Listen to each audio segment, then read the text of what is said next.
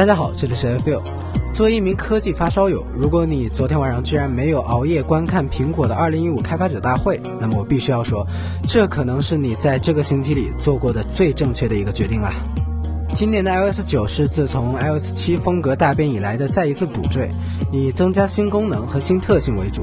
本期视频就通过 iPhone 来带你一起上手 iOS 9开发者预览版。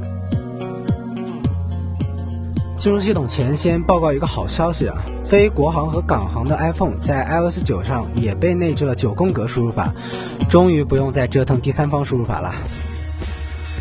升级完成后，感受到的第一个变化就是自带字体从传统 iOS 的冬青黑体变成了平方体，新字体的字号和字重都更加丰富大胆，少了一点 iOS 8上小家碧玉的秀气。在系统界面上，iOS 六的常驻搜索页换了个 Proactive 的名字，又回来了。这个页面聚合了 Siri 提供的一些建议，比如常用的应用程序、联系人等等。也许是为了照顾老用户啊，在增加了这个页面的同时，它也保留了桌面下滑的呼出方式。实验表明，两个入口是完全互通互联的，这意味着你要么经常纠结于两个之间，要么就只常用一个而浪费另一个。我们猜测，这种双入口的情况可能是迫不得已的过渡措施了。Proactive 的搜索范围在网页的基础上添加了 App Store 和地图，而苹果也宣布会向开发者开放搜索的接口，以后能搜索到的可能不仅仅是几个联系人或者几封邮件了，也许上次收藏过的新闻、两天前赞过的知乎回答、三个月前发过的微博，你能想到的事情都有机会在这里被搜索到。另一个变化是，多任务界面从平铺式变成了层叠式，恰到好处的虚化让卡片式的层级更加有空间感。操作逻辑和界面元素并没有变，仅仅是取消了上方的联系人快捷入口。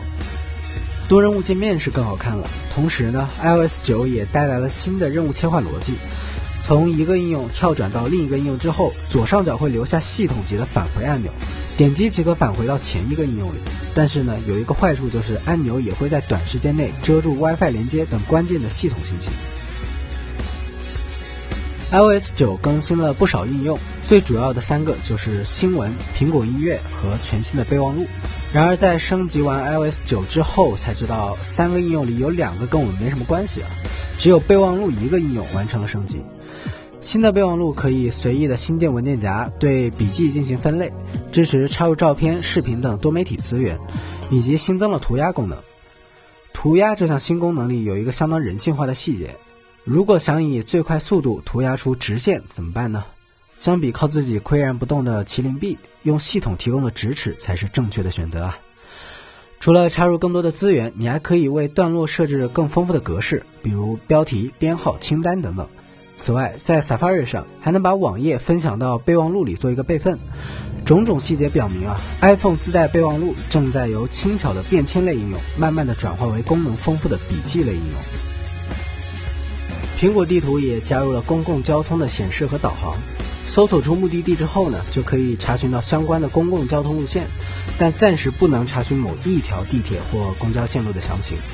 大众点评的接入也让苹果地图能查询到更多的商家。在 iOS 9上，苹果地图的可用性正在迅速逼近第三方地图应用。Siri 也变得比以前更聪明了，现在它可以通过日期和地区等等几个全新的维度去检索你的资料。这意味着你可以问的问题，从以前的呃给我讲个笑话呀，帮我打开微博啊，进化成了上个月我和谁打过电话？正在检查你的通话记录，你至少有二十五个电话。看看我去年在深圳拍的照片。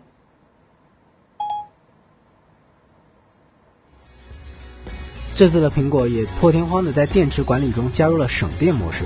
在省电模式里，系统会强制降低最高亮度，停止后台的应用刷新，禁止 Siri 的搜索建议，禁止动态壁纸等等。然而从这个原理上来看，好像并没有一种很靠谱的感觉啊。当然了，是不是真的省电，可能要等到正式版发布之后，经过严格测试才能得出结论。相信你也可以看得出来，iOS 九相对于上一代更多的是对功能上的丰富，以及在细节上有针对性的雕琢。然而，功能上的丰富也不可避免地提升了学习成本。我们依然希望在秋季和我们约定好的苹果能给出一个兼顾功能性和易用性的 iOS 九点零正式版。好了，本期 iOS 九 for iPhone 的上手体验就到这里。如果你想看看在生产工具和娱乐工具中间摇摆不定的 iPad，经过 iOS 九的升级会产生哪些变化，可以关注稍后发布的 iOS 九 for iPad 上手体验。更多精彩视频，请点击右下方蓝色订阅按钮，以及关注我们的官方微博 FU 消费观和微信公众账号。我们下期再见。